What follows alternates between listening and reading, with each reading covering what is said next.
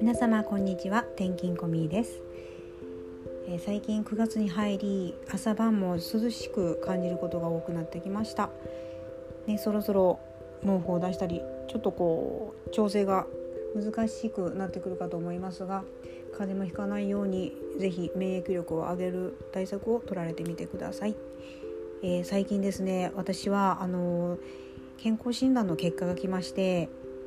あのほぼどこも悪くはなかったんですけれどもほぼっていうのが、えー、血液のですね、えー、っと LDL 数値っていうのが若干皮脂あの脂肪が高くなっておりまして軽度以上となってました。これ結構調べていくとコレステロールの数値なんですね。なのでまあここのコレステロールの高いものは極力避けようと思うばっかりに結構あの朝昼晩の食べたいものがなかなか食べれないっていうこんなストレスも抱えながら子供のご飯を作ったりしてたわけなんですけれどもそうすると子供のご飯とかですね、まあ、主に子供のことを考えて、えー、朝昼晩のご飯を作っていたんですけれどもスーパーに行くとですね裏表示はとにかく私よく見るんですけれどもそこでこれが入ってるとちょっと体に悪いなって思うとなかなか買うものがないわけですねこの時代。だからあのそういった、まあ、質素いわゆる質素な料理を作っていくと、まあ、旦那さんも子供たちも毎毎食ですねちょっとこうあまたこれかみたいな、あのー、ちょっとわ美味しそうっていうのがなくなってきたわけですね。で昨日なんか、あのー、魚のアジをそのまま塩で焼いてですねあのちょっと出してみたんですけどあと野菜など出してみたんですけどいわゆるもうおばあちゃんたちが好きそうなご飯ですね。それを出すんですけどもなかなかこう進まない子たちが多くて結局食べ終わった後にごちそうさまの後にまた腹お腹すいたと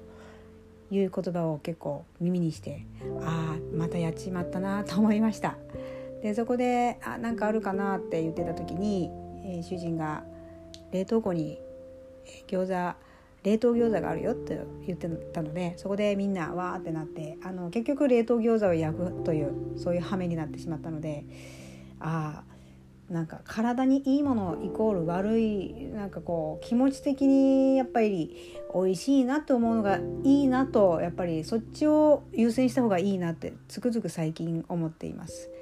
ね、あのあこれは体に悪いんだけどなと罪悪感を抱えながら食べるのももちろんダメですけれどももう食べる時はやっぱりその美味しいっていうのを先に、えー